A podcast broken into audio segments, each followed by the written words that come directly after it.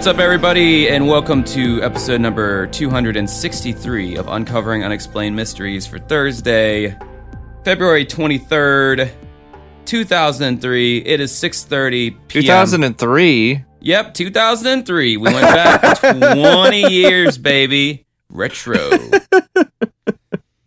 Whatever, man. I got the wet brain nowadays, so you know I say 2023. say shit like that. Six, Oh, now it's six thirty one p.m. Eastern Standard Time. My name is Josh, and I'm here with my co-host Mike. Mike, how you how you doing?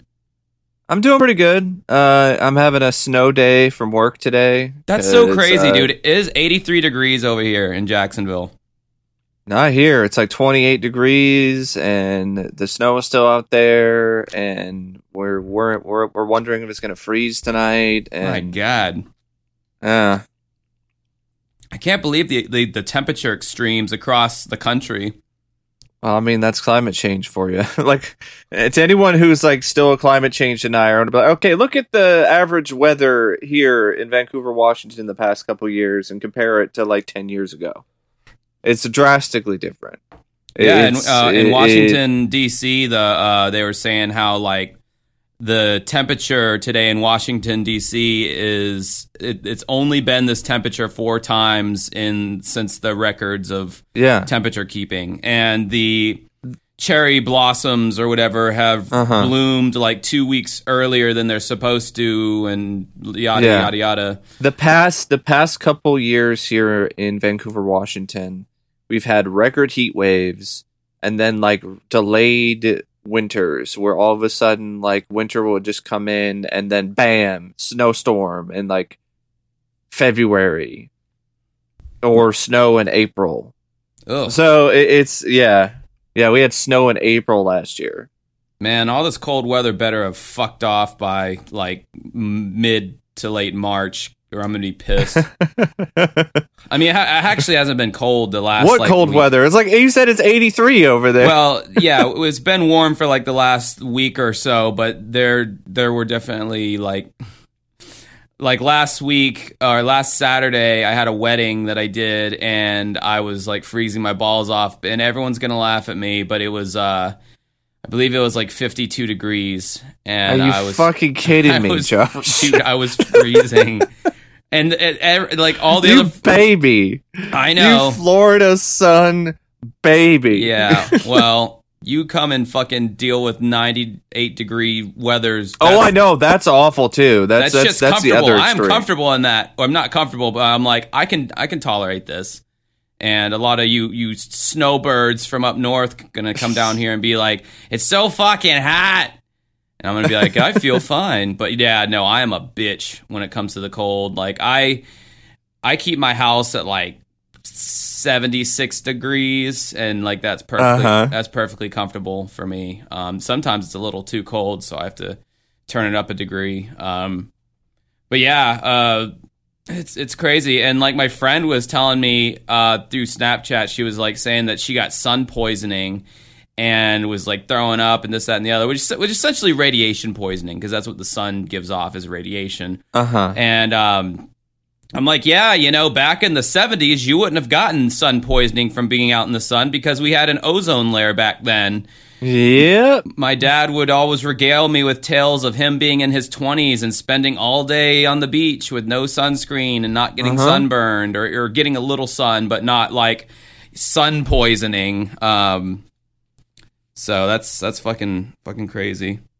On another note, Sure um. I went to uh, the reason why we're starting this podcast so late. Not that it means anything to you listening, because by the time you hear this, it, you know what what difference does that make? What time they started? But um, started a little later than what we wanted to. I think we're going to try to do it at like five, and now it is six thirty. I'm using my time because I'm too lazy to use Mike's fucking Pacific.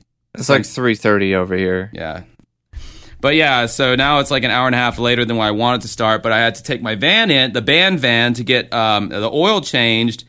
And the guy's like, "Have you had your, you know, engine and cabin filters changed?" I'm gonna, you know, and I'm like, "No." He's like, "All right, I'll take a look at those." And uh, now, granted, I bought this band van in 2021, and we've used it. We've used it probably like uh, a dozen times at this point, you know, to play out of town shows. So we've gotten some use out of it. But um, I have not done any maintenance to this thing since buying it used. Um, it's a 2015, and I just kind of assumed everything had already been taken care of, you know, and.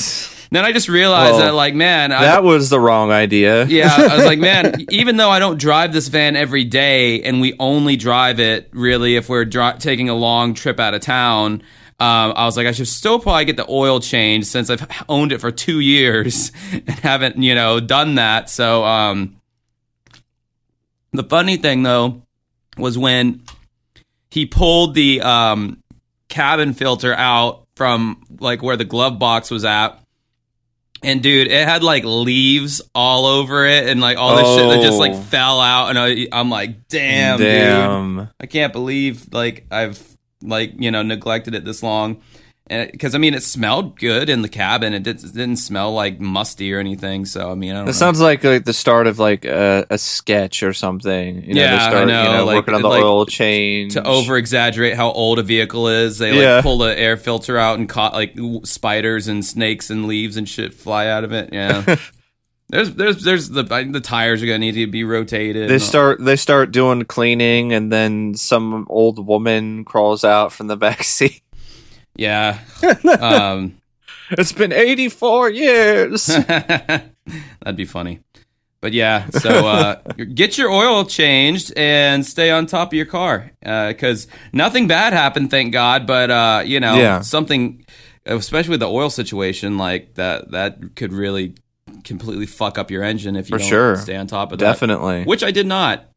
And I learned that synthetic oil you can get a lot more uh, miles out of. With synthetic oil, you can get Yeah. about seven thousand to twelve thousand miles out of it before you have to change it, compared to normal oil, which is like three thousand miles or whatever. So Also, like if you deal with like random, you know, weather uh, occurrences that are like extreme in nature, then if you have to get out and do something uh, prior to all of that happening, because a lot of the time you know when there's going to be a winter storm.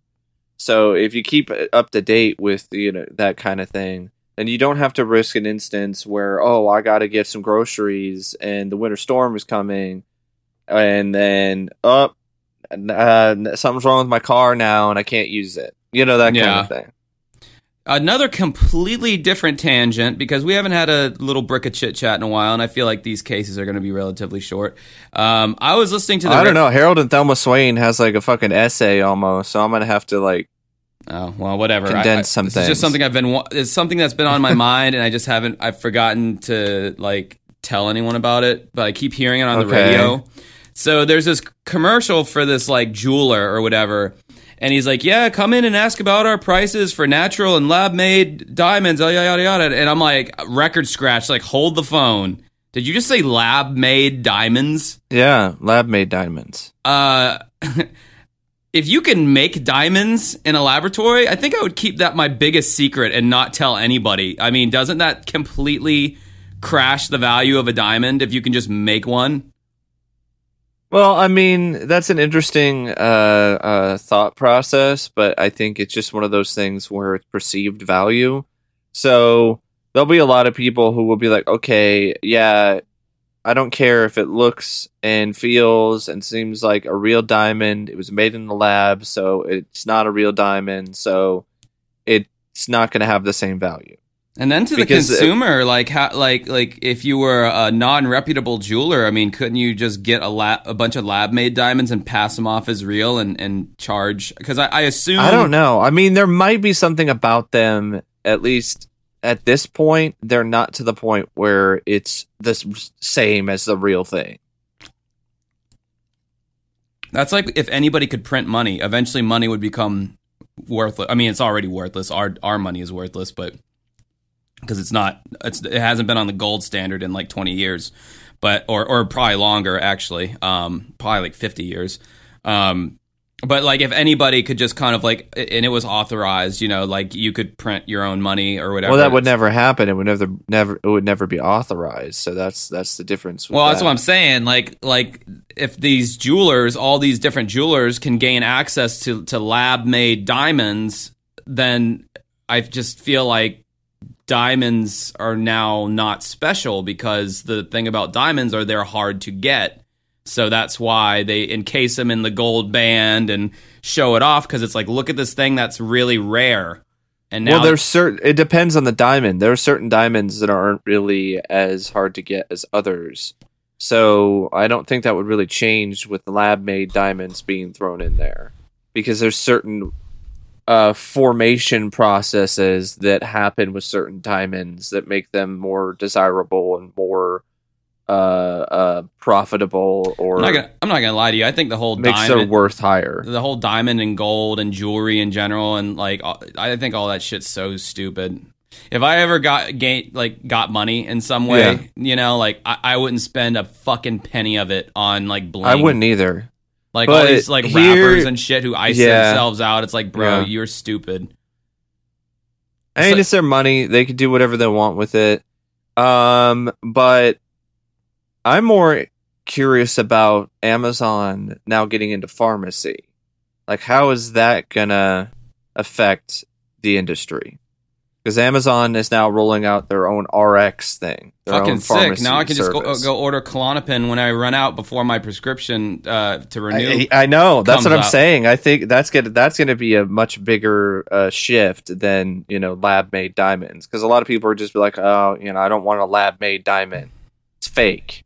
You know, they're still gonna ha- they're gonna have that thought in their head. But with drugs, it's like they don't really care. It's like whatever. Um.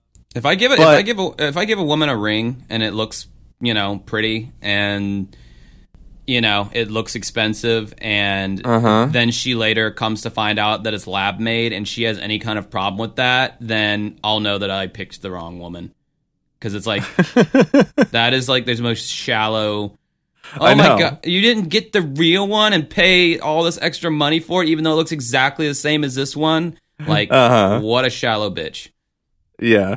Anyway, Yeah. let's get into some but some mysteries. the Amazon here. thing also, like, I get getting into drugs and whatever. You know that that's a that's a new profitable venture for them, but I'm just wondering if they might be opening themselves up to potential lawsuits when people don't get their meds in time. You know, if there's some kind of delay in, in the shipment, or what about extra security?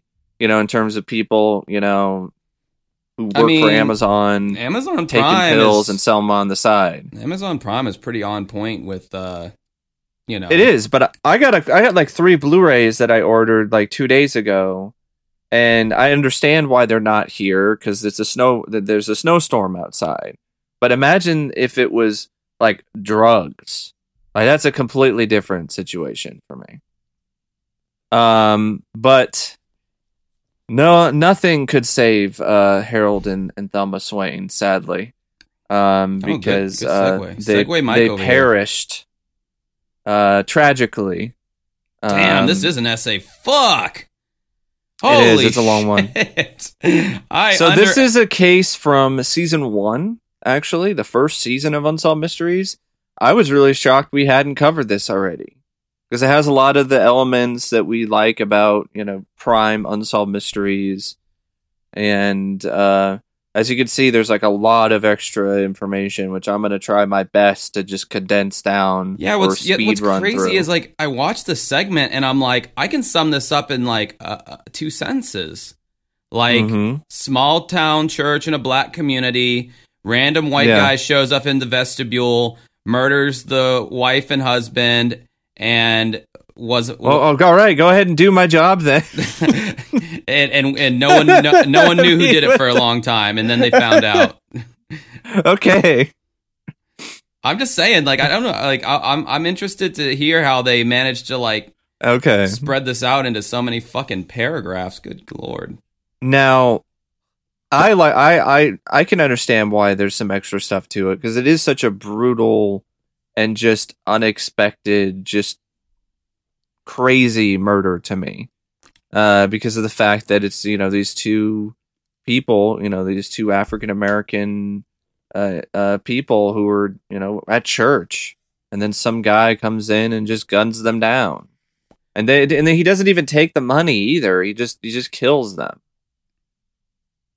Almost like that little So- mu- that, that mushroom headed little bastard. Uh, I forgot his name. Uh, who who went into that that all black church and Oh yeah, was it Dylann Roof? I think his name was, or Maybe, some- yeah. something like that. And he just like, and and you know, they took him in and with kindness and all that. Even though he was like a white kid, they didn't, you know, Mhm. discriminate.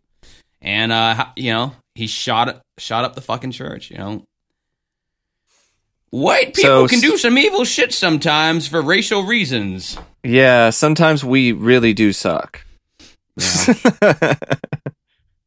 And So then, some, and then sometimes, uh, specifically, me and Mike suck for, but for way less uh, severe Yeah. reasons. Yeah.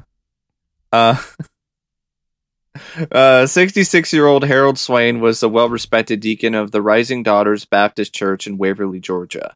He was a retired pulpwood worker, a handyman, a volunteer fireman, a member of the county jury commission, and a spokesperson for the black community. His 63 year old wife, Thelma, was also closely involved with church affairs. She was a devoted wife and surrogate mother to their niece, Lafon uh, Kite, whom they raised from infancy. They had been married for over 43 years. They were described as an exemplary couple, well liked by members of the community. Uh, Lafa- Lafane says they were gentle people who liked to fish, garden, and participate in church activities. They lived in a ranch style house not far from the church. And yeah, the interviews they have with people in the town, you can just tell how much uh, the Swains meant to them. Yeah. Like they were good people. They would go out of their way to help others. That that's what makes it even more tragic is because they were like legitimately good people. They were, humanitarians. It's not just that they were innocent, is that they did good things for others. And then something just heinous and horrible like this ended their lives. So Waverly is a population of 825. It's a predominantly a black community nestled in the Baptist Bible Belt. Uh, lumber farming and the paper mill provide the income for this small isolated area of over 30 miles uh, that is over 30 miles uh, from the nearest big city, Jacksonville. Yay, my city. Got a shout out in Unsolved Mysteries. So for years, Rising Daughters Baptist Church has not served uh, has served not only as a piece, place of worship but also as a social center for the small township. But on Monday of March 11th, 1985, this quiet community was shattered by violence. The quiet sanctity of the church was violated when Harold and Thelma were brutally murdered there. And since it's season one on Unsolved Mysteries, uh, they get away with a, a fair amount in terms of showing the blood, you know, showing the corpses on the ground with like blood everywhere. Um, and also since it's early Unsolved Mysteries, like the atmosphere and the mood is really effective. Yeah, no, I feel you. They and it's it's super like uh, hazy and foggy, like the atmosphere, which they did that a lot in the first like three seasons. Just you know, Uh-huh. the, the the very atmosphere that kind of like slowly disappeared as like the show Yes. changed hands and It changed. became networks. less and less cinematic and what I, what I mean by cinematic is like the shots of the the the killer who's stalking uh the the outside of the church. Like that's shot in a way that's like something straight out of like an 80s or late 70s slasher film you know like John Carpenter's Halloween. Uh, I'm expecting Michael Myers to pop up out of the corner with a knife you know that kind of thing. Um and that that's very effective. It makes it all the more chilling and it is a very chilling thing anyway. It's just it's just a brutal act of violence. It seems like it was just random or if it was premeditated uh it's pretty likely that there was something uh to deal with the race of of these individuals sadly.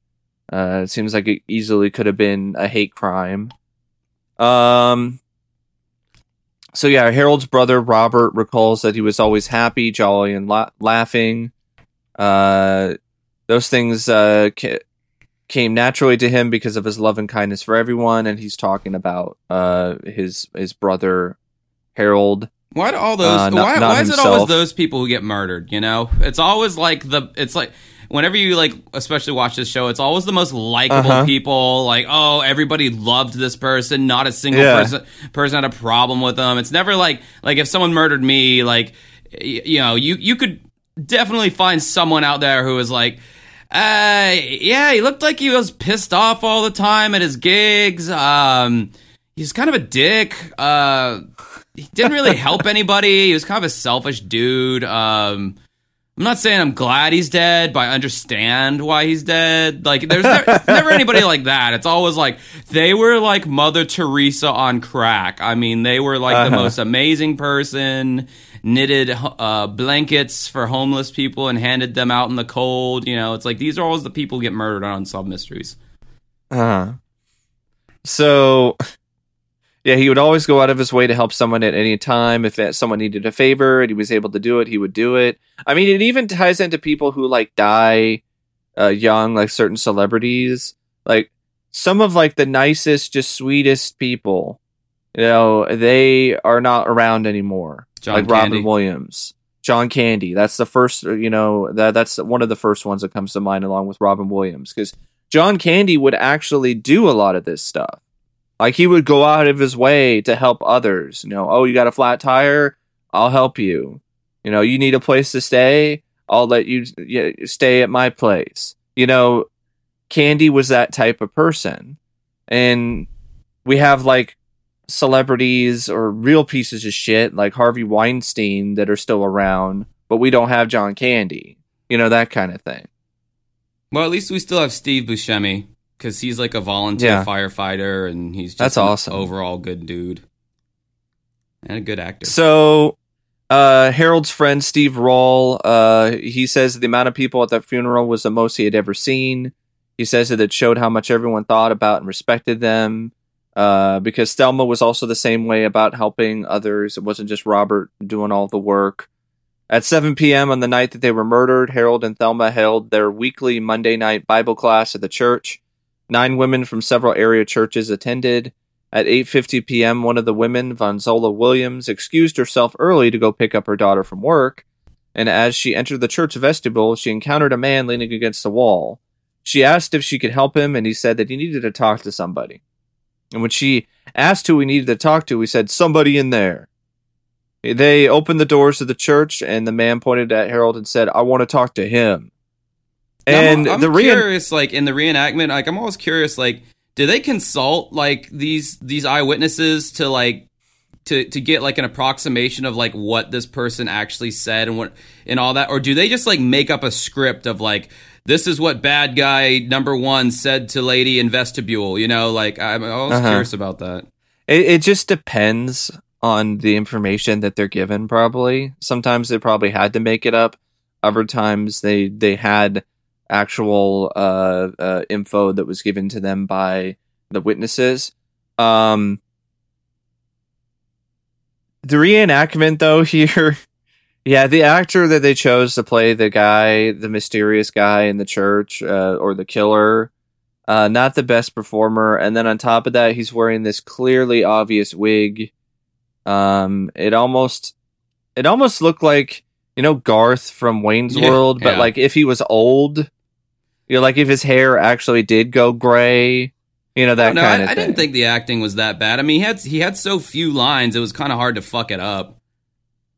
Maybe it was just the appearance that was just laughable to me. That might have been it. I, I felt wasn't like necessarily the performance. I felt like he was uh, a pretty menacing. Uh, I mean, they did the whole like, God, he's in the shadows, and then he appeared. Well, they did a good job with that, but like when he opens his mouth and you see him wearing what is obviously a fake wig, it just kind of takes you out of it a little bit. I don't know. I bought it. I, I haven't seen as many bad B movies as you have, so I, I was just like, oh, it looks fine to me. It looks like a Oh, scary okay. dude.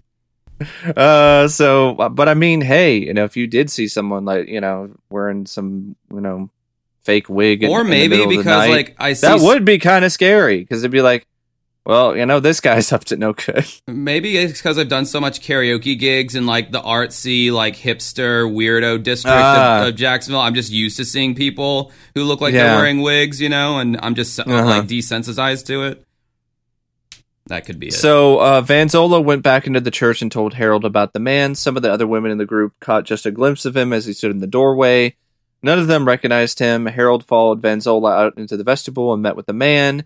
As she left the church, she heard the two men talking. Just seconds later, the man pulled out a gun. Harold tried to wrestle the weapon from him. However, the man shot him four times, three times in the chest and once in the back of the head. Jesus. Thelma then ran out to the vestibule, and then she was shot once in the upper chest area.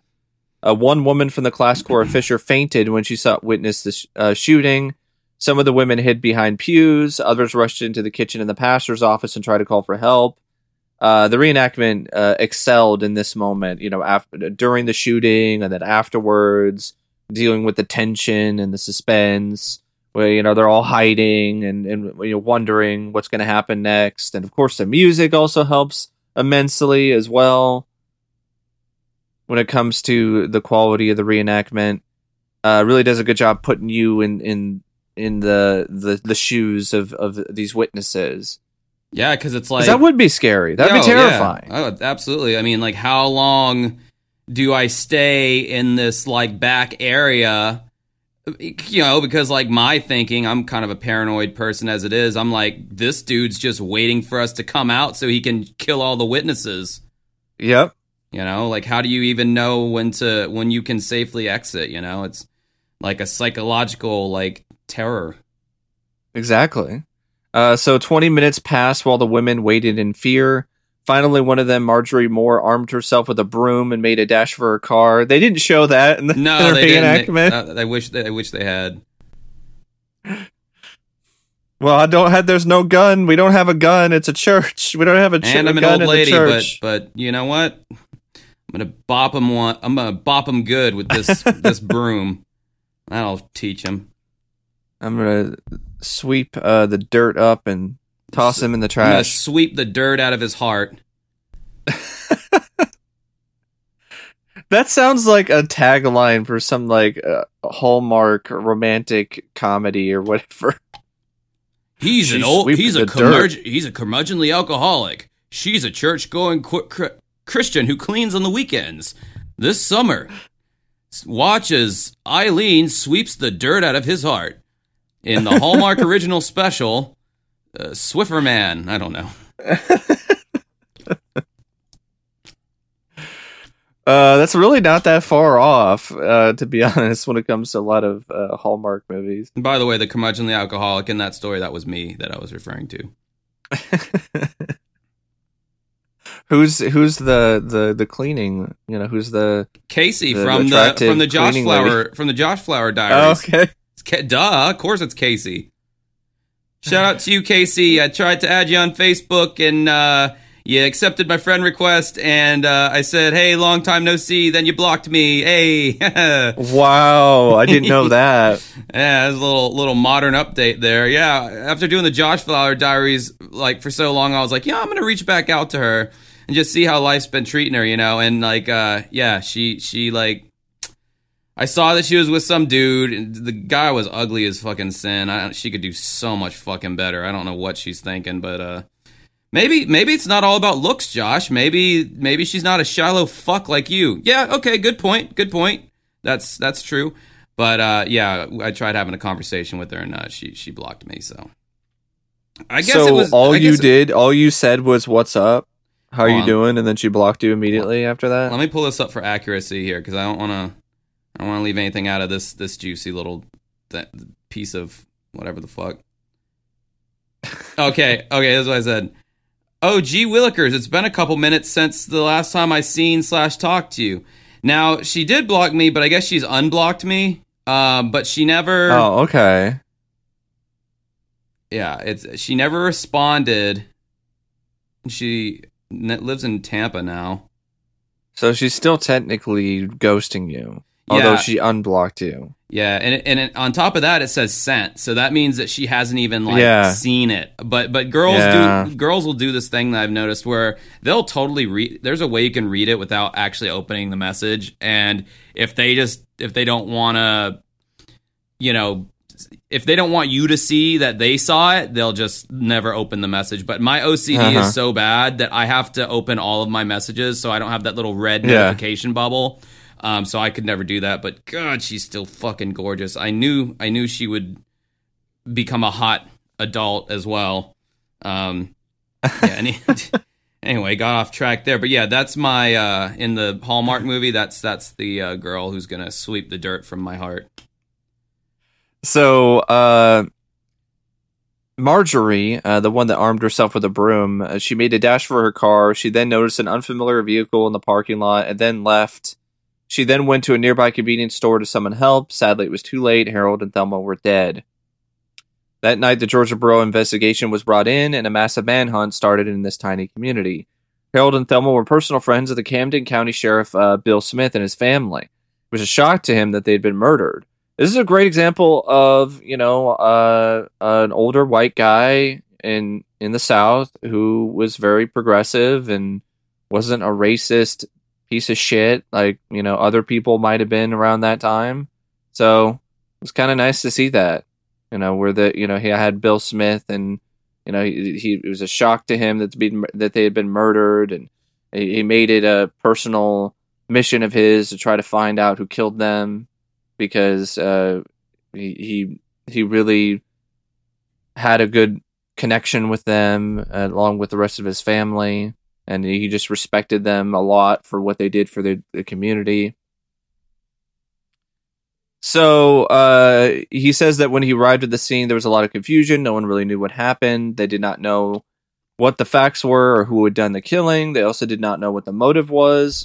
According to a uh, GBI agent, because I guess apparently, you know, they have their own bureau of investigation. So I guess the, the Georgia, so Georgia's special, they don't, they don't have the FBI, they have the GBI. I, I believe every state has their own bureau of investigation. Oh, okay. But that leads that begs the question: What is Florida's bureau of investigation called?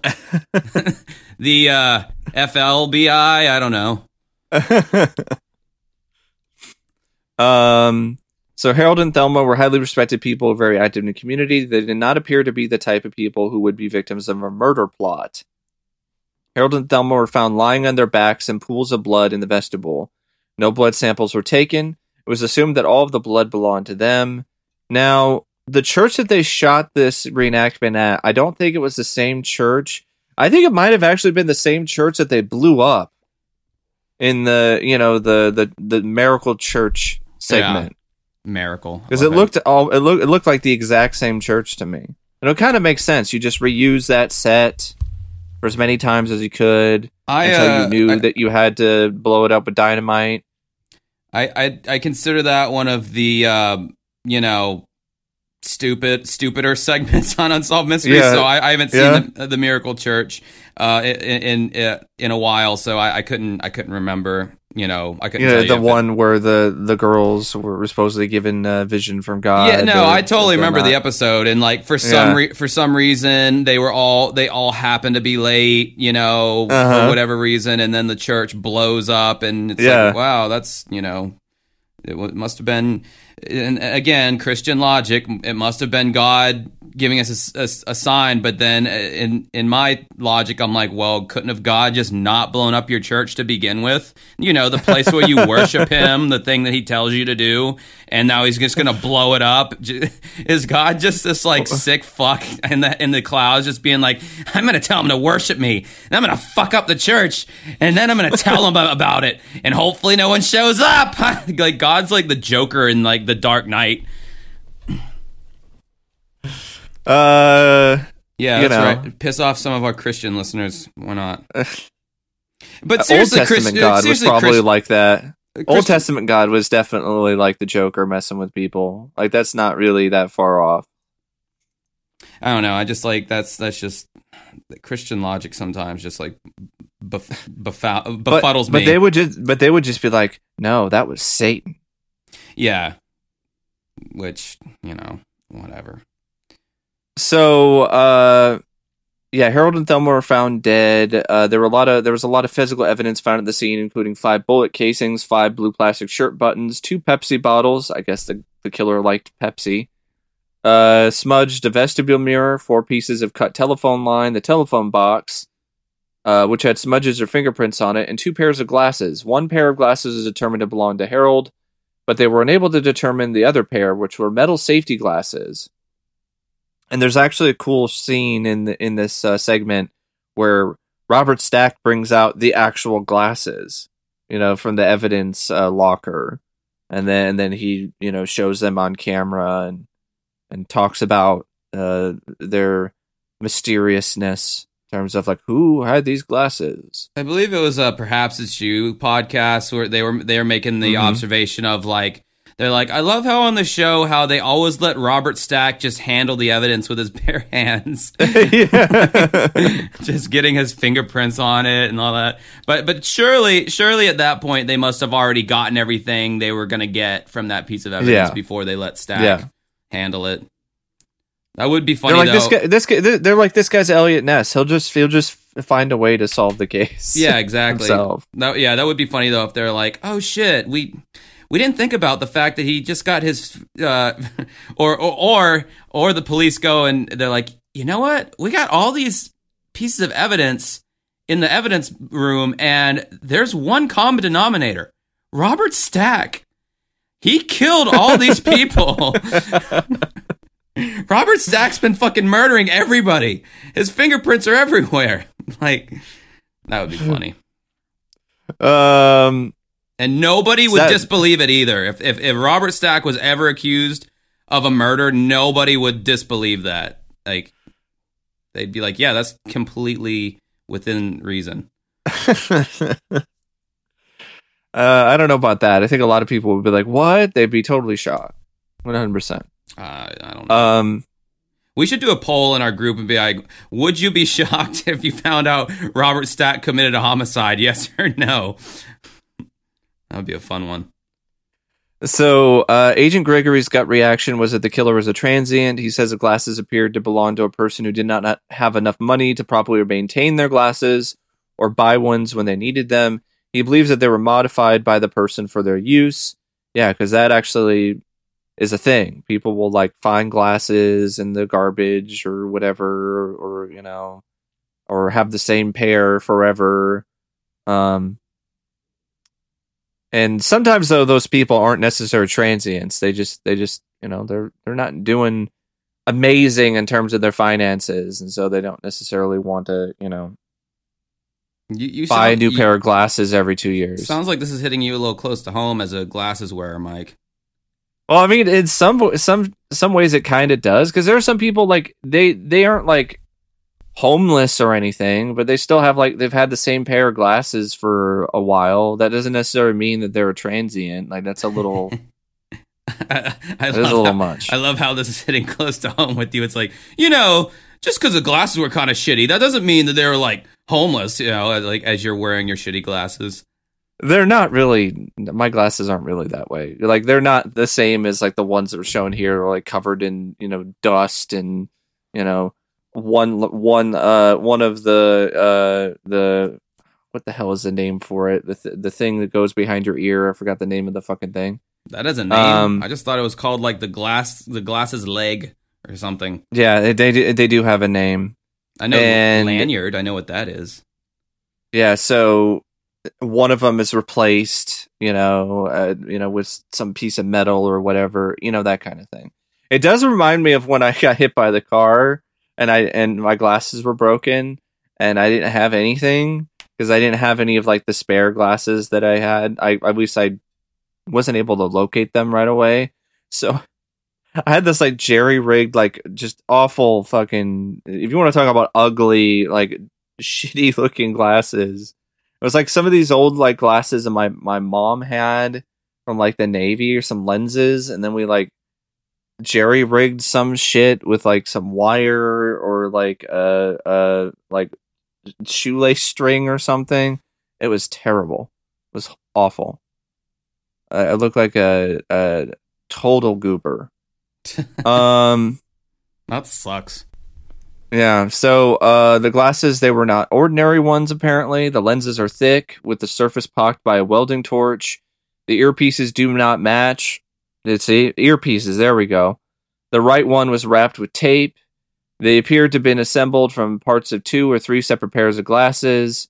They would have been worn by someone extremely farsighted with an astigmatism in the right eye. Transmission fluid residue was found on them. Uh, and the question is, were they dropped by the killer? Um, that's also the kind of thing that for some people who do like cosplay and shit, they want to look like they're from the game Fallout. That would have been like perfect.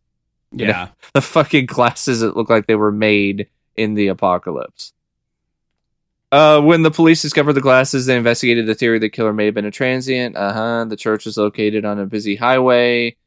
Transients would often stop by for a handout or a free meal. Motorists would also stop there to ask for gas money. But if robbery was the motive, why was there over three hundred dollars left in Harold's wallet? Exactly, like what I was saying earlier. Like the killer left the money, so I don't buy that it was a robbery. Well, yeah, they've they pretty much established that. and that makes it me not buy the transient theory because what what would it be other than just uh, I you know uh, I'm just going to kill these people? I I, I don't. I, I don't really understand the the thought process behind the transient thing in in that instance. The telephone lines had also been cut. That shows that there might be some premeditation there because they went the extra mile and cut the telephone lines. Um, but that I could have mean, also happened it- during a robbery. Definitely could have been a be hate fair. crime, you know. Yeah, that's what I'm saying. Like it, there, there's definitely a possibility of that. Uh, Vanzola, the woman who left the church early that night, clearly saw the killer. She said that he was calm. She thought he was there for a handout. She did. She did not think he was there to hurt anyone. She did not see a weapon or anything on him. Well, to be fair, like, is he actually going to be walking into the church with the gun in one hand? You know, I mean, some people will be like that, but they, they- a lot of criminals they're not they're not like oh just they're not lackada- lackadaisical you know like just a laissez-faire kind of attitude about you know whatever crime they're going to commit Yeah, I don't know. Maybe he was bottling it up inside. yeah probably because he you know drank too many pepsis i don't know uh instead of Coke. If he had drank Coke, he would have never done any of that. As a Coke drinker, I can tell you that is factually. yeah if he did coke zero right if coke Well, check- zero was a well, thing back then Hey, how many black churches have I shot up? Zero. do I drink Coke? Yes, I do. Now some may Uh, call some may call this a false equivalency, but uh, I don't. I, I I say it's facts.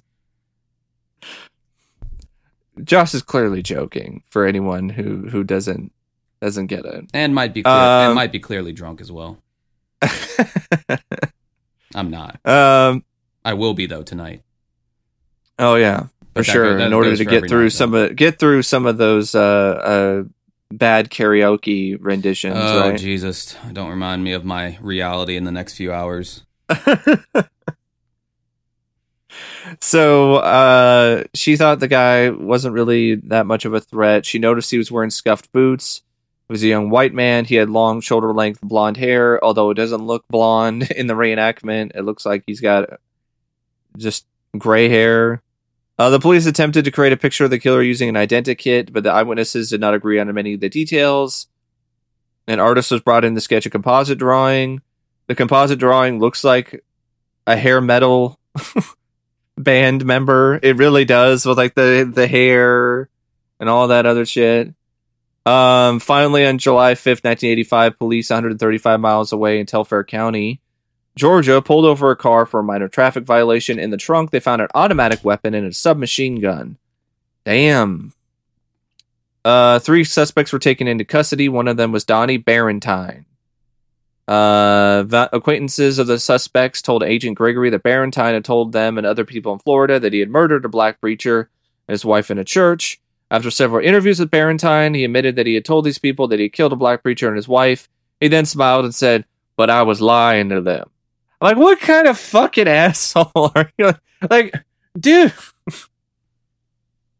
He's all smug and shit about it, but but I was lying to him, officer.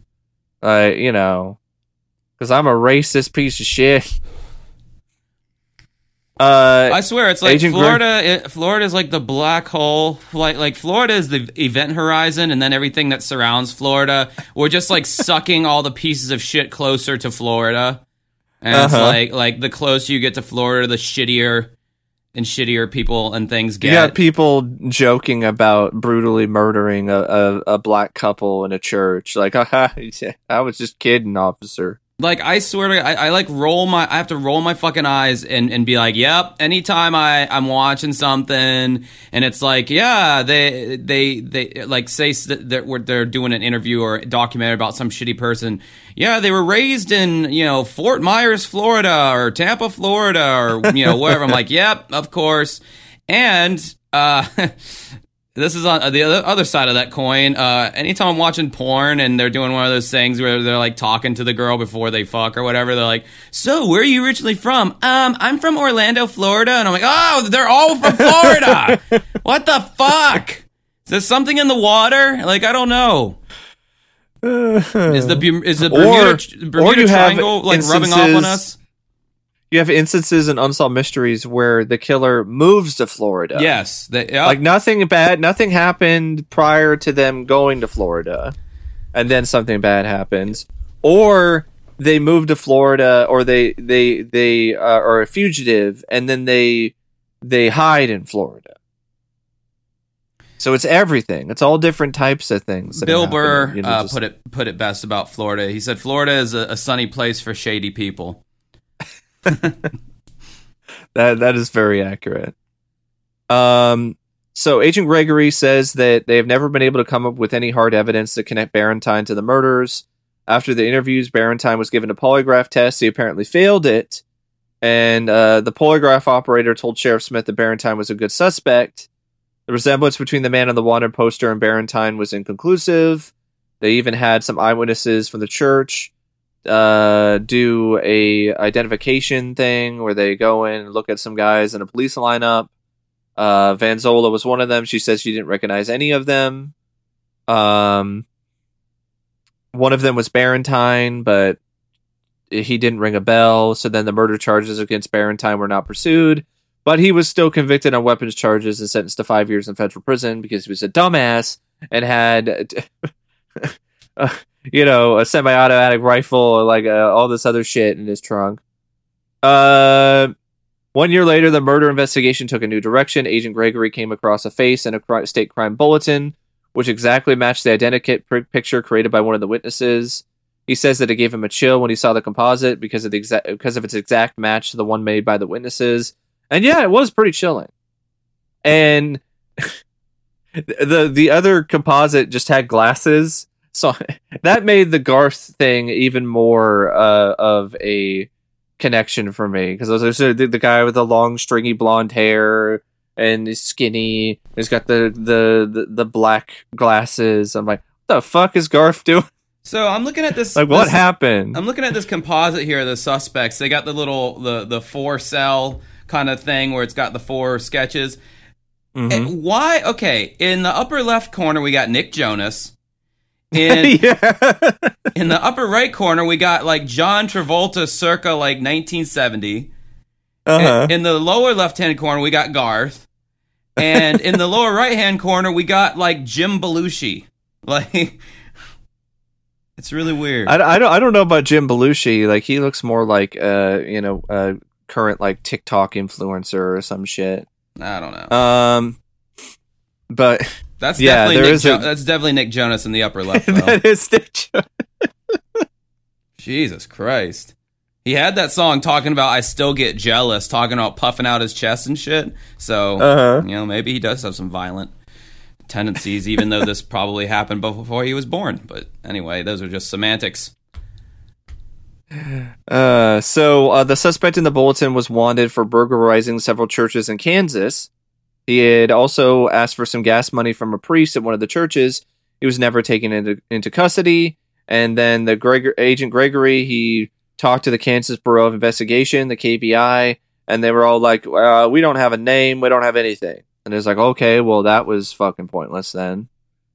Uh, years later, the brutal murders of Harold and Thelma Swain remain a mystery. Were they just random killings committed by a violent transient? Or were they a planned and premeditated murder? And if so, why? Agent Gregory says everything that night pointed to a transient attempting to pull a robbery. Sheriff Smith, however, believes otherwise, thinks that somebody intended to murder Harold that night uh, because of the things that I pointed out numerous times already. The killer did not take any money. The killer searched for and cut the phone lines. The killer singled out one person in the church, brought him to the vestibule, and then shot him several times because he didn't just shoot him like once, he shot him three times. One of them, one of those bullets wound up in his head. Um, and there's a lot of other like suspects that are apparently uh, in the case.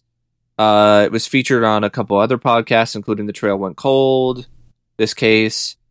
Um, Man, I'm tired of fucking unsolved Wikia giving love to Trail Went Cold.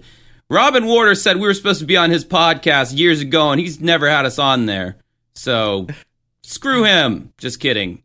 You're a nice guy, Robin, but you you you, you totally reneged on on the deal, bro. Uh, so th- th- it's still unresolved. In July of 1998, uh, Sheriff Smith got clearance to spend forty thousand dollars and recover drug money to hire a full-time investigator, Sergeant Dale Bundy, to work solely on the case. Sergeant Bundy, I'm just thinking of Al Bundy for some reason, uh, which is would just imagine fucking Al Bundy from Married with Children. Hey, I gotta talk to hired as your a- uh, pastor in there. Uh, where is he? Hey, fella, how's it going? Bang, bang, bang. you know. So, uh, Sergeant Bundy discovered that many of the witnesses had not been interviewed since the murders. He decided to re interview them. When talking to Cora, one of the church witnesses, he learned that someone had shown her a photograph of a man about seven years after the murders. She froze up when she saw that picture and said the man was the killer. She was afraid to identify him, but said that his grandfather lived near the intersection of Spring Bluff Road and Dover Bluff Road. Based on this information, Sergeant Bundy believed that she was talking about 36 year old carpenter Dennis Arnold Perry. Perry had been a suspect early in the investigation in 1988. An anonymous tipster had said that he looked like the composite of the killer. He had lived in the area until 1984 when he moved to Jonesboro, Georgia, near, near Atlanta, and got a job at a concrete company. Investigators at the time spoke with his boss, who said that Perry was working in Jonesboro, nearly 300 miles from Waverly, until 5 p.m. on the day of the murders. Investigators did not believe that he would have had enough time to travel to the church to commit the murders. He apparently did not have a vehicle at the time either. Also, Vanzola failed to pick him out of a photo lineup, and as a result, the original investigators cleared him. However, based on Cora's statement, Sergeant Bundy decided to look further into Perry. He located a mugshot of Perry from 1990 and showed it to both Cora and Vanzola. Both women identified him as a killer. He then determined that the woman who had previously shown Cora the picture of Perry was Camden County resident Jane Beaver. She was the mother of Perry's ex girlfriend, Carol Ann. She was also the tipster who called the police and the telecenter saying that he looked like the composite. She claimed that she called the sheriff's office several times with this information, but Sergeant Bundy was the first person to act on it. Uh, Jane told uh, Sergeant Bundy that two weeks before the murders, Perry told her that Harold had laughed at him when he asked to borrow money. According to Jane, he also threatened to kill Harold, although he only referred to him as grandfather's black neighbor. Uh, when interviewed by Sergeant Bundy, Carol Ann claimed that Perry had called her the day before the murder, saying that he had ridden down from Jonesboro on the back of a motorcycle, broken into his grandparents' house, which was near the church, and was riding back the same night. Two of his acquaintances also stated that he had used glasses for reading that were similar to the ones found at the scene. In August of 1998, Sergeant Bundy interviewed Perry at his home in Jacksonville, Florida. Hey. There you go. He said he was in Atlanta at the time of the murders, knew of Harold but never met him, would never do something like that, and did not own a handgun. However, he also mentioned that Harold had strong hand had the strong hands of a pulpwooder. Uh, Sergeant Bundy thought that that was strange since he said that he had never met Harold. Yeah, that is that is that is pretty strange. Uh, you say you never met the guy, but then you describe exactly the type of uh, job that that he uh, worked at at some point in his life. Uh, Sergeant Bundy, uh, he said that was strange. Sheriff's office later felt there was enough information to make a case against Perry. A Camden County grand, grand jury indicted him on two counts of malice murder. On January 13th of 2000, he was arrested near his home. When questioned after his arrest, Perry maintained that he was in Jonesboro on the night of the murders. He also said that he had been at a party there the time that the murders took place. However, it was confirmed that no such party had actually occurred. According to Sergeant Bundy, after the interview ended, Perry mentioned that he could have taken a motorcycle trip down to Camden County around the time of the murders. The interview then resumed. According to investigators, Perry said he was drinking, using drugs at the time of the murders. He said then uh, that he could have been in the church that night but could not remember. Sergeant Bundy claimed that he was in the church that night. He also reported that he said yes to the following inquiries whether the shooting was an accident, whether the gun went off by accident, and whether he would make it right if he could. He, when asked about a hypothetical motive, he said, "I think someone ran out of gas and needed money." However, when the investigators asked where the gun used in the, in the murders was located, he said that they were putting words in his mouth. He then recanted his earlier statements and entered the interview. He was later offered a plea deal in which he would plead guilty to voluntary manslaughter in exchange for a 12 year sentence. He refused. In February 2003, he was tried for the murders. His defense claimed that the prosecution case was based on suggestive and tainted work by investigators, particularly Bundy, who made him the prime suspect within a week. They believe that he failed to look at other suspects. They also criticized investigators for losing physical evidence in the case and not recording Perry's alleged confession. That is nuts. Like, you didn't actually record the confession. Like, you don't actually have a recording of this supposed confession. There's no way to tell whether or not it's actually as accurate as what the investigator is saying was there in the first place. They pointed to Barentine being the real killer. Uh, prosecutors gave him immunity in exchange for his testimony. He maintained that he did not commit the murders. Perry's coworker testified that they had been together until about 5 p.m. on the day of the murders. After three hours of deliberation, a jury found Perry guilty of the murders. In order to avoid the death sentence, he waived his right to appeal his conviction and was then given two consecutive life sentences. Family members agreed to this deal to avoid going through another trial in appeals court. You know what? I I think I think I think Perry didn't do it. This this is kind of messed up in its own way. They they kind of railroaded this guy. So, despite his conviction, doubts remained regarding Perry's guilt. In 2004, he wrote to the Georgia Innocent Project, Innocence Project and asked them to look into his case. There were several things that seemed to point to his innocence. A large amount of evidence from the original investigation had been lost by the time of the trial, including the metal phone box, the vestibule mirror, tapes of witnesses' interviews, crime scene and police lineup photographs, investigator notes regarding his alibi, and the glasses found at the scene. It is believed that the glasses were lost after being sent to Unsolved Mysteries. Oh, Jesus, see? That's what I'm talking about. Stack lost them. They just didn't want to call him out. Oh my god. I thought those were my glasses. Uh, Agent Gregory notes that sending the glasses there in the first place broke the chain of custody for the. Wow. Uh, interestingly, DNA testing showed that the hairs found attached to the glasses were not Perry's. An eye exam- examination determined that he had 20/20 vision and had no need for prescription to correct extreme farsightedness. However, the DNA did not match that Barentine, so his defense attorneys decided not to bring it up at trial. Uh, at the trial, prosecutors claimed that the glasses weren't relevant. During the initial investigation, Perry also had an alibi witness. His boss had placed him at work that afternoon, far away from the scene. However, by the time of his arrest, the company had shut down and his employment records were not available. Carol Ann, while testifying at the trial, could not remember the date that Perry had made the phone call to her about driving to Camden County.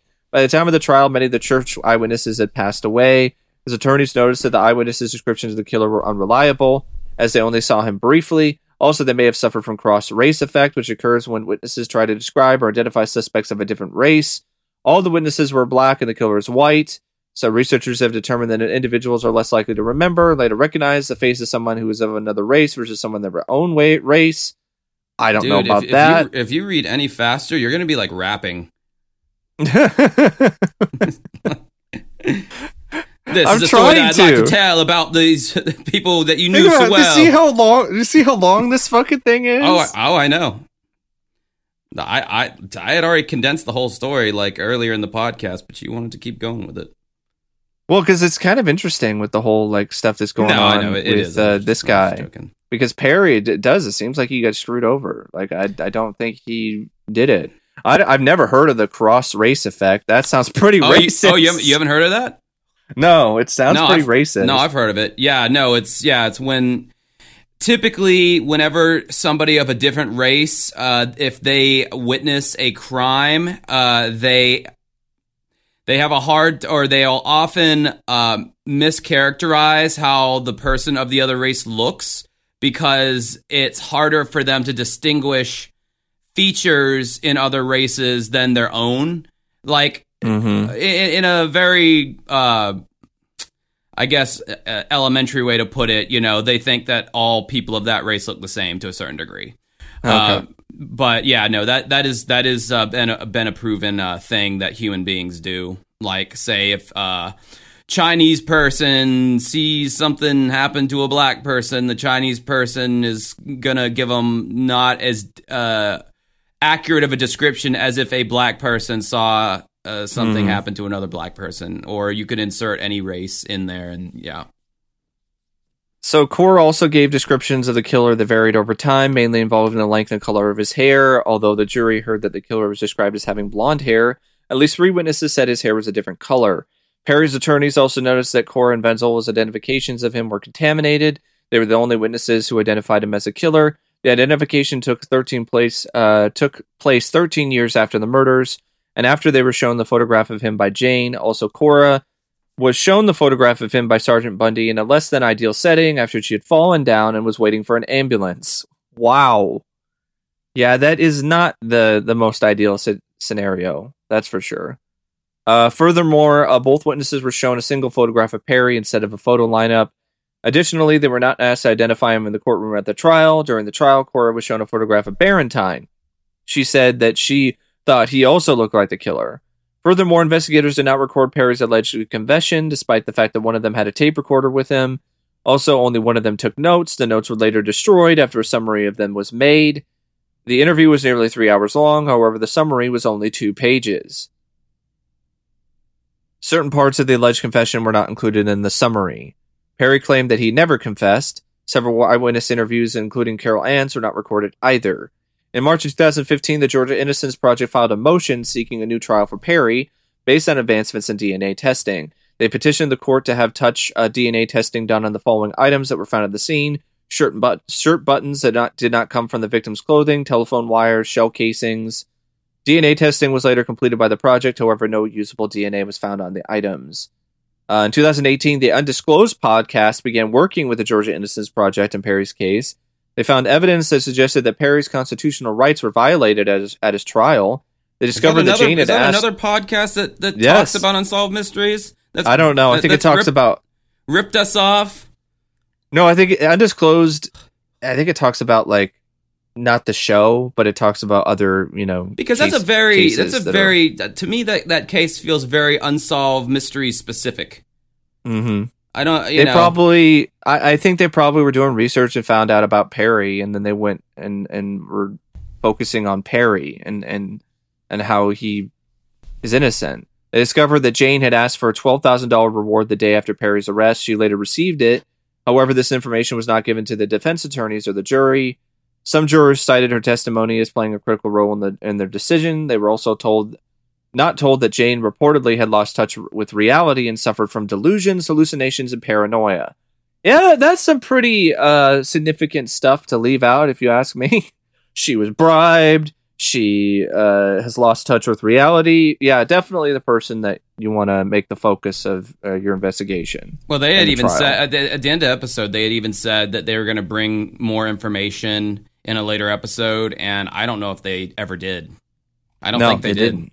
Yeah, because a lot of this stuff didn't have really come to light until many many years after uh, uh, that case and af- and and I think after Unsolved Mysteries was off the air. So you know they didn't get any of the extra stuff until a, a lot uh, later. can we just cut to like the cut to the last part here about like in July 2021? They talked about the. They, they talked about some of these other uh, suspects, like this guy named Eric. He grew up in Georgia. He came into the investigators' radar in '86 after he allegedly told his ex-wife Emily that he committed the murders. He also threatened her family, claiming that he was responsible for killing two people in a church. He said, "quote I'm the motherfucker that killed the two N-words in that church." oh god, Her family recorded the threats and then played them for the police. The tape has since been lost. Emily said that sometime during the week of the murder, Sparre left her their house in the morning wearing dark clothing and came back the next morning wearing wearing only a white T-shirt. Uh, dark clothing matches the killer's clothing, clothing description, and buttons were found at the scene. She said that he often wore a pair of lizard, lizard skin boots like the ones worn by the killer. Furthermore, Emily said Sparre had a pair of beat up glasses he constructed using three pairs of his father's glasses. This is giving me chills actually a little bit reading this. She said he lost them sometime before the murders. She identified the glasses found at the crime scene belonging to him. She said he worked as a welder. Uh, she also said he owned several guns and was abusive to her. She and others also claimed that he was racist and did not like black people. It was noted that he fired a shotgun at his former in law's house and had pulled a gun on a black or Asian man, kicked out his windshield, and threatened his life. He also matched the description of the killer. Sparre claimed he was working at the Brunswick Winn Dixie on the night of the murders. Agent Gregory obtained a number for the store and talked to Donald Mobley, who said that he was the manager. He said Sparre was working all night. As a result, he was cleared by investigators in 1986. However, as Sharpe looked into the alibi, he discovered that none of the identifying details in police files about Mobley matched any person by that name. The work phone number list listed belonged to a woman now deceased. Her daughter told Sharpe that she had a phone in her back shed that someone could have used to call Agent Gregory. Sharpe noted the man who managed the Winn Dixie t- store at the time of the murders, David Mobley. Uh, none of the details of police file matched him either. Uh, he said he did not remember talking to police about Sparre. He had no employee at the name at the time named Donald Mobley. Agent Gregory now believes that Sparre gave him a fake name and number for his manager. Uh, another ex-wife of Sparre's came forward in 1998, saying that during an argument in 1988, Sparre held her down on the bed with a pillow over her face.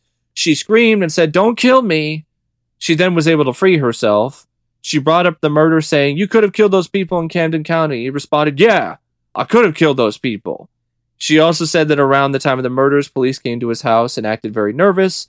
She further said that he was abusive, a drug user, had several firearms, and threatened that he could have someone killed, and was racist. When Sharpe interviewed her in 2019, uh, she added that Sparre had explicitly told her that he had killed the Swains. She also said that he used to change his voice and pretend to be other people over the phone. So the Georgia Innocence Project decided to conduct DNA testing to see if the hairs found with the glasses were Sparre's. They collected DNA from his mother Gladys. They determined that the hairs most likely belonged to Sparre. The results showed that the hairs belonged to someone from Sparre's maternal line and excluded over 99% of the population.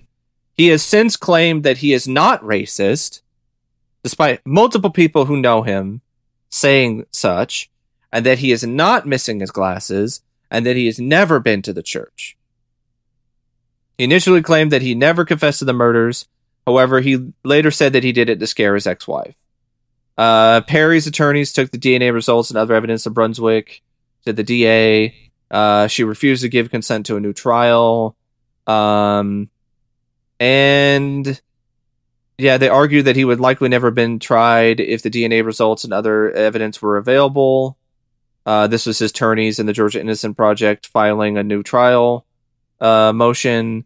Uh, in May, citing the new evidence, D.A. Johnson asked the GBI and the Camden Sheriff's Office to reopen the investigation into the murders.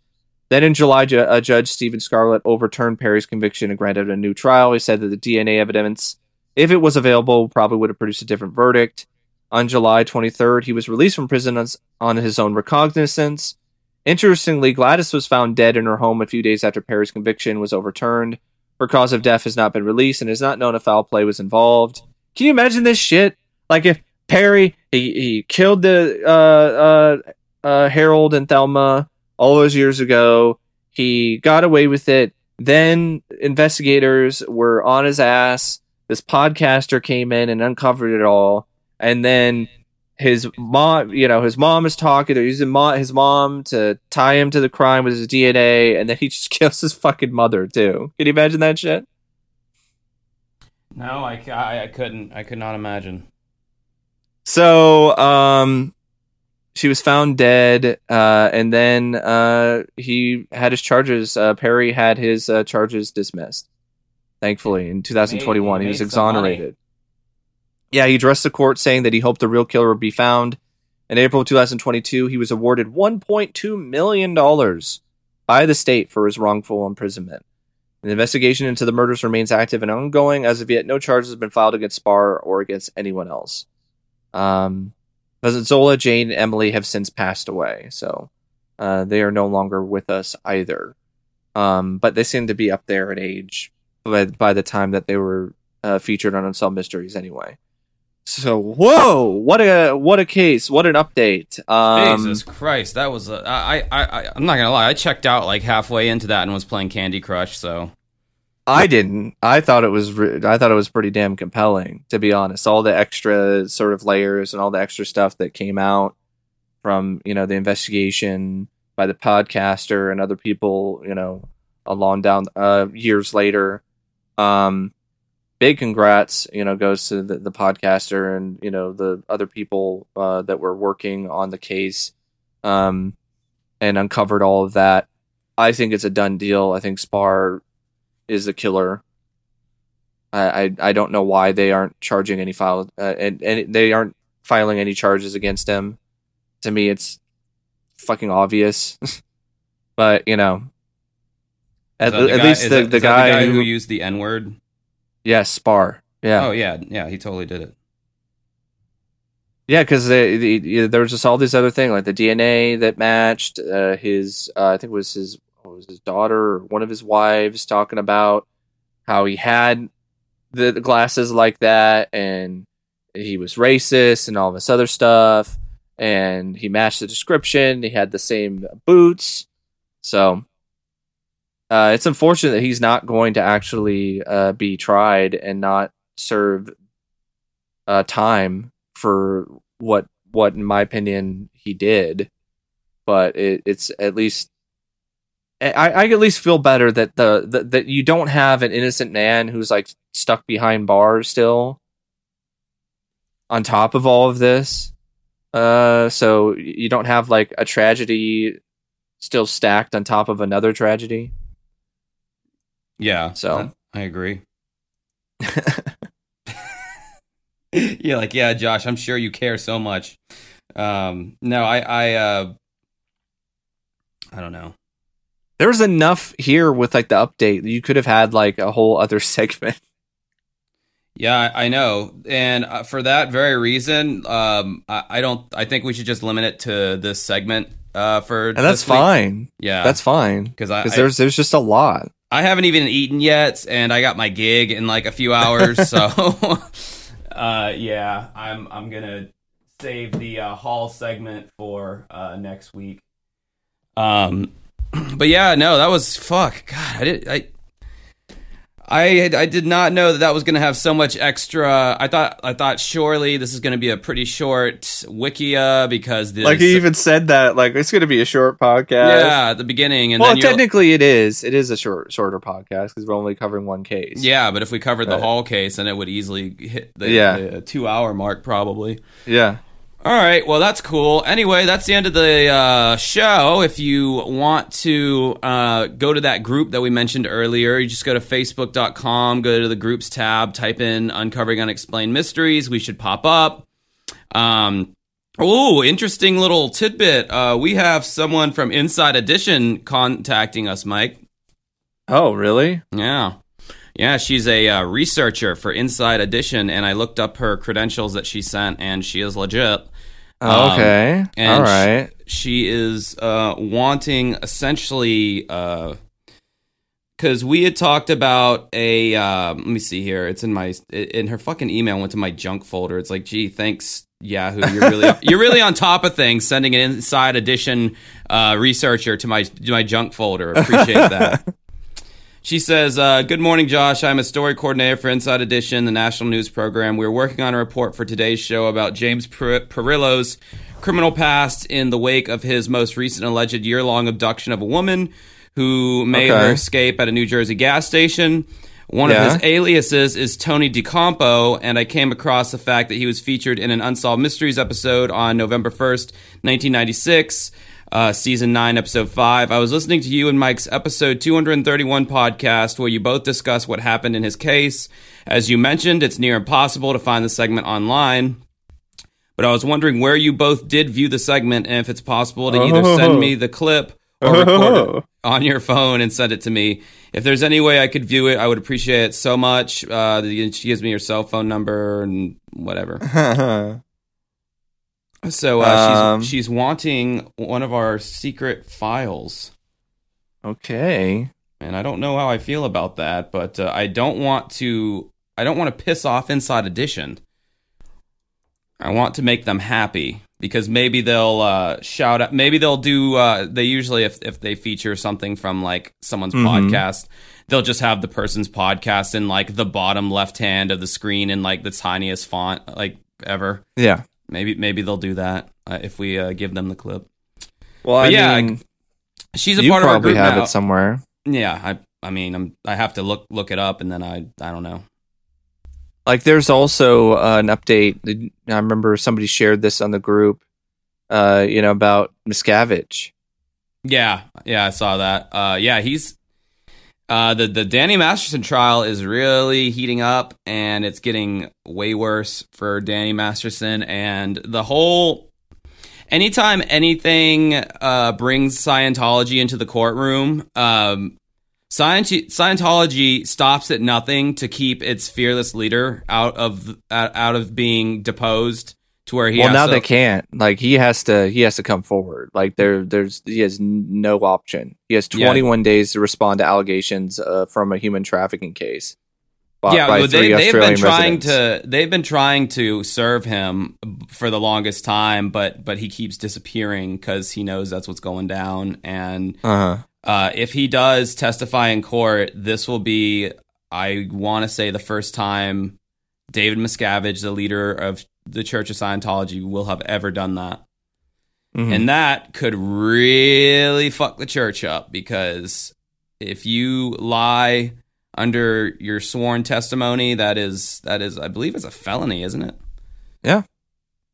Yeah, and he'd have to do a lot of lying for the questions that uh when he gets cross-examined or whatever, he's gonna he's gonna have to be doing a lot. Well, I think it would be a felony anyway if he doesn't show up. Like it, he has 21 days. Like if he does not show up,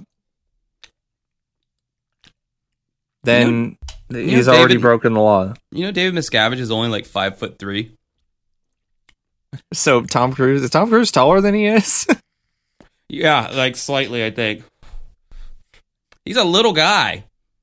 Yeah. And if you watch Going Clear and you listen to like all he the definitely abu- has a Napoleon complex. That's for Oh sure. yeah, yeah. I mean, all the all the times that Dave Miscavige would grab people by their shirt.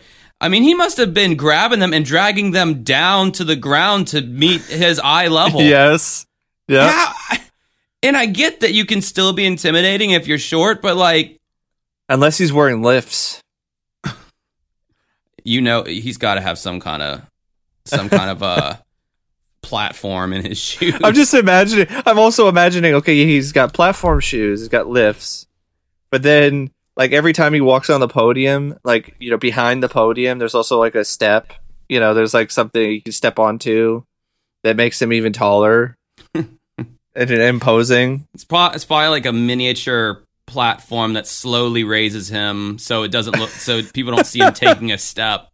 Yeah. And, and, and so they don't realize that like as he's talking he's just getting slightly taller every every few seconds. Uh, but yeah, he's a, he's a, he's a little guy. I don't know. I mean, again, the, I'm just imagining the mechanism malfunctioning one time.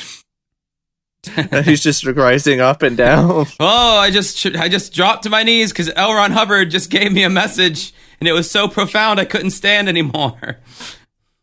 Jesus Christ. Uh, But uh, yeah, so anyway, uh, join the group. The Inside Edition lady is in our group now, so uh, so I think David Miscavige, he's like fucking Lord Helmet from Spaceballs. You just put your head, your hand on his head, and he's just swinging at you. pretty much. And like like like uh, Marty Rathbun, t- uh, I think he's like six, like two or six. He's a big guy. Him and Mike Rinder, and so I don't know how in the hell he these these two dudes allowed David Miscavige to like punch him in the face.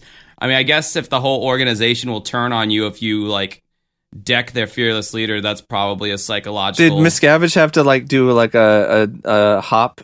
Did he have to like hop, like jump in yeah, the air, and have then, to like jump, punch him? d- do a jump punch or just like a Hadouken or whatever it's called. Not the Hadouken, the uh, sh- Shuriken, the Jump. fucking Ryu from Street Fighter, just Shuriken, and it just get knock him in the jaw. Oh my god! Okay. Anyway, um, what else? Oh, if you want to join our Patreon, it's patreon.com slash uncovering unexplained mysteries. Um, if you give us money, uh, we will talk about whatever you want us to talk about, as long as it's like a single thing and not a whole ass series. Heidi, uh, I love you. Um, uh, what was the show she had us watch? The the the the nuns, the nunnery murders The- nunnery, the apprentice, the the the nun killer nun the keepers. the keepers. Ah, I knew it was something like with a watchtower or something. Um, I don't know how keepers has anything to do with a watchtower. Jeez, I am just I'm I'm on something today, and it's not Jesus. Um. And then sometimes you get the podcast early, depending on when I'm able to get the fucking thing out. And sometimes we record a whole ass podcast and only Mike's audio records and Josh's doesn't. and so we then we have to record the same ass podcast Uh-huh. again. And if that and happens sometimes this time, we and sometimes we pick cases that we don't find out that we've already covered until the last dude, minute. honestly, at this point, I don't think anyone would give a shit if we like No. forgot and we cut, just talked about it again because we'd probably say like different shit. I know my brain was a lot different back in whenever the fuck than it is now. It's a lot dumber now. So, um, and then finally, uh, if you want more of me and Mike, if you just can't get enough of us, but you want us on a more individual basis, say you're more of a Mike fan and you like his analytical, um, his uh, like train on a track that can't be stopped once he starts talking, he can't stop kind of mind, then you'll want to go over to youtube.com slash OCP communications and watch his videos because I'm not in them. It's youtube.com slash OCP communications. He's a movie guy. Mike, what was the last movie or video you did? So last video I did is a rant on uh, Jay and Silent Bob reboot. Uh, I also did an epic rant on Clerks Three, which is the worst film I saw last year. I like how on, on Facebook you, you you said something like because I was like, oh, I didn't like Clerks two, and you're like, Josh, if you didn't like Clerks two, stay the fuck away from Clerks Three. It's, Exactly. It's, even, it's horrible. It is. It's terrible. It's like a two-hour-long funeral for you know the Clerks franchise. I mean, um, so really, I reviewed all three Clerks films, I reviewed the two Jay and Silent Bob movies. So if that sounds like something interesting to you, check that out. And he's been making Um, videos. Mike's been making videos for like 15 years. So if you want to like go back in his catalog, like Yeah. whatever movie you like, he, he probably talked about it at some point. Probably did a review. There are some that I have. There's some that I haven't, but you know, there's one I watched today. It was actually a request from somebody. It's called With Honors with Joe Pesci and Brendan Fraser. It's a '90s drama, and it it got raked over the coals by critics. They called it cliche. They called it all of this, and I thought it was actually pretty good. I thought it. I thought it had some good performances, and it actually legitimately made me cry. So you know, when a film touches you like that, I think you know there's something there. A lot Yeah, more I mean, than and what Mike, critics. Mike's gave it. also Mike's also the kind of guy to where if you're in the group or whatever, and you want to ask him, "Hey, Mike, uh, I don't know what what's what's a good movie that um, uh, David Arquette's been in," and Mike will be able to Mike will be able to rattle off like uh, one uh, a good movie he's been in because Uh, I he's mean- he's he just knows these actors in there. See, see there, like. You ask me that You can't I- kill David Gar- Arquette. That one See there, he's a what he's he's the human IMDb. because it's a documentary that David Arquette did because he you know he did the wrestling thing in WCW, which is like Yeah. considered like this horrible thing. But then he went back to wrestling and in indie uh, wrestling uh, federations and stuff like that uh, years later, and there's a whole documentary about it, and it's actually pretty good. See there. Uh, all right, so that's Mike's channel. My channel is um, is music based. It's commentary. I do commentary on things. Sometimes it's drama. I'll talk about some drama in the music world. Um, I'll talk. I'll do. I don't know if album this is technically music related, but I see a lot of music celebrities doing this. Have you been seeing these photos of these like music celebs uh and musicians like wearing these like oversized shoes? I saw Kanye do it. Yeah, I think. Yeah, it's ridiculous. It's up But there any- with that stupid trend of like the massive giant hats. Oh yeah. anyway, my channel is uh, youtube.com slash dancing with ghosts. youtube.com slash dancing with ghosts. That's also where you can find my music. The last video I did was I did a album ranking of all of Nine Inch Nails studio albums. Um, from S to Satisfactory all the way down to D for, you know, Mhm. not good. None of their albums uh, made the D category, but Yeah. a lot of their 2000s and beyond were definitely in the C tier because they were very Yeah. average and, and mid, as the kids say. What did Um, you think about the the Linkin Park single Lost? I think it's a fine song for uh, the Linkin Park sound. It definitely sounds like vintage Linkin Park. I feel It like does. I feel like a lot of hardcore Linkin Park fans should feel really happy about it because it's like, wow, here's this song. Like, because arguably most Linkin Park fans, or maybe Mm-hmm. half, would say their first two albums, Hybrid Theory and Meteora, were the best. Uh, that was Yes. the best period for Linkin Park. And to get a song from a period that is considered the best period for a band, uh, I'm sure a lot of hardcore fans would really be interested in. Yeah, and it's like really that. special too that they were able to find this, and it's not and put it together in such a way. I think they did use some AI, if I remember correctly. I remember reading something like that. Well, but- apparently it, it was a completed song, Yeah. but the, it just sounded too similar to another Yeah. song that they had marked Uh-huh. as the single, so they they just left it off the album. But Yeah. I mean, it's like, goddamn, if that's what your B sides sound like, then you Yeah. you uh, it's like you're you're. You're uh, cutting muscle. You're not cutting fat at that point. You're cutting muscle off Definitely. the album because like that is not a slouch of a song at all. That I could No. easily see that being a single.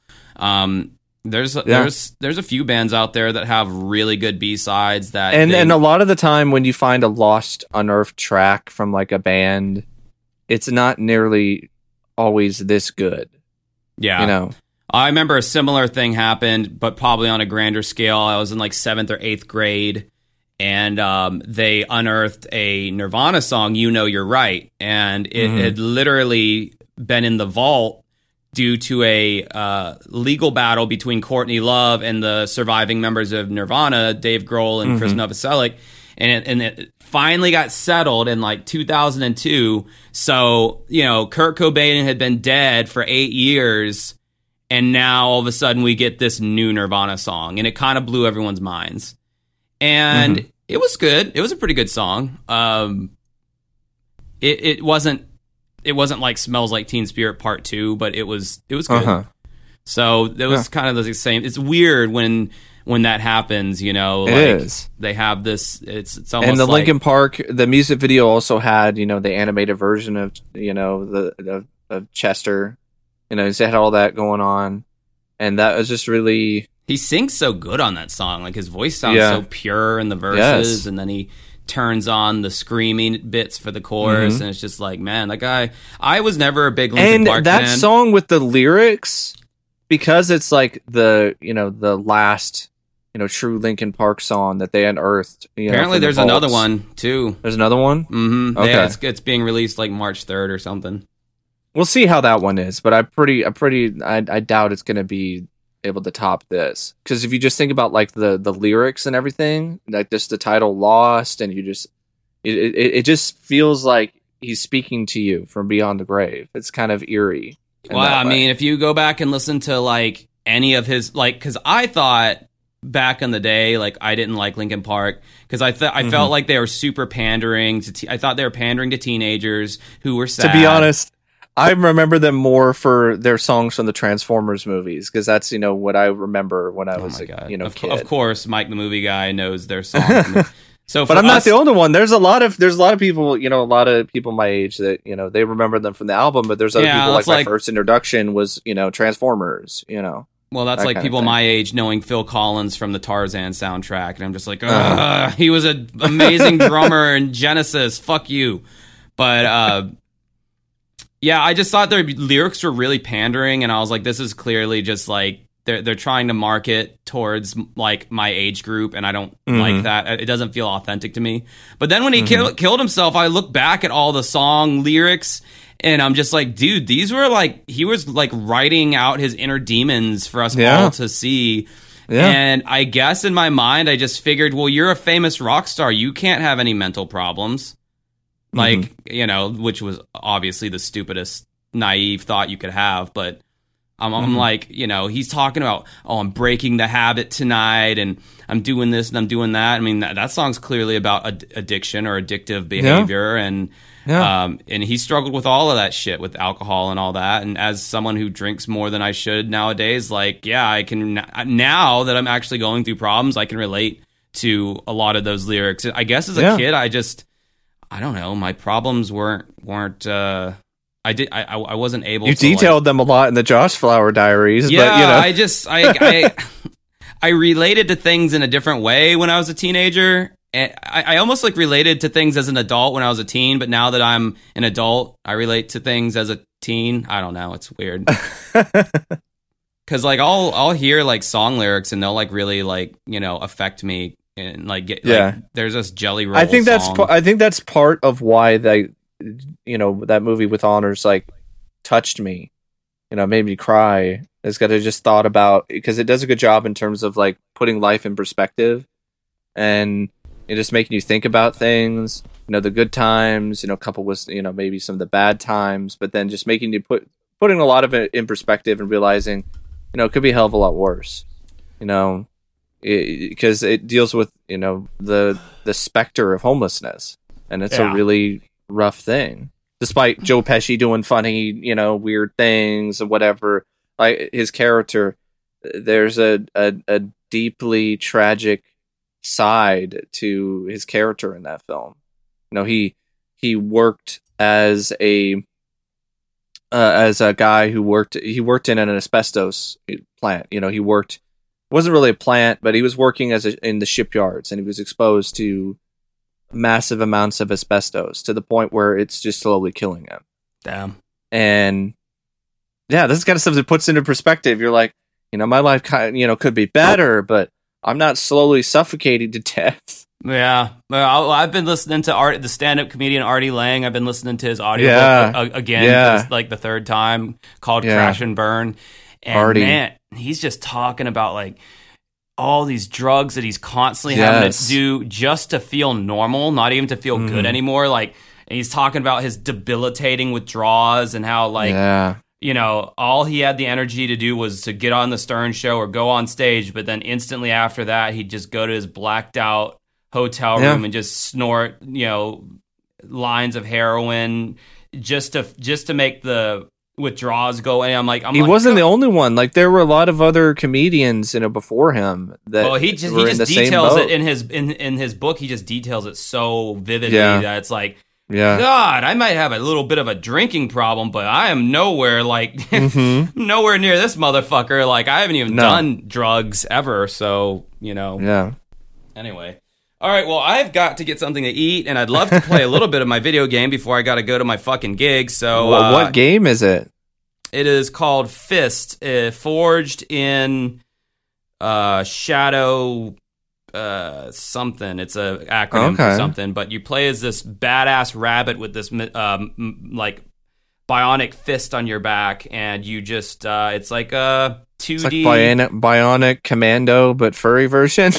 I mean, kinda, but you can't really like repel or anything. You have- Yeah, yeah, you don't have a grappling hook. Um, but Uh-huh. yeah, it's it's it's a 2D uh, side scroller, kind of Metroidvania style game, which Okay. I, I I love those type of games. Um, You're more And- into that than you know Hogwarts Legacy, you know that kind of thing.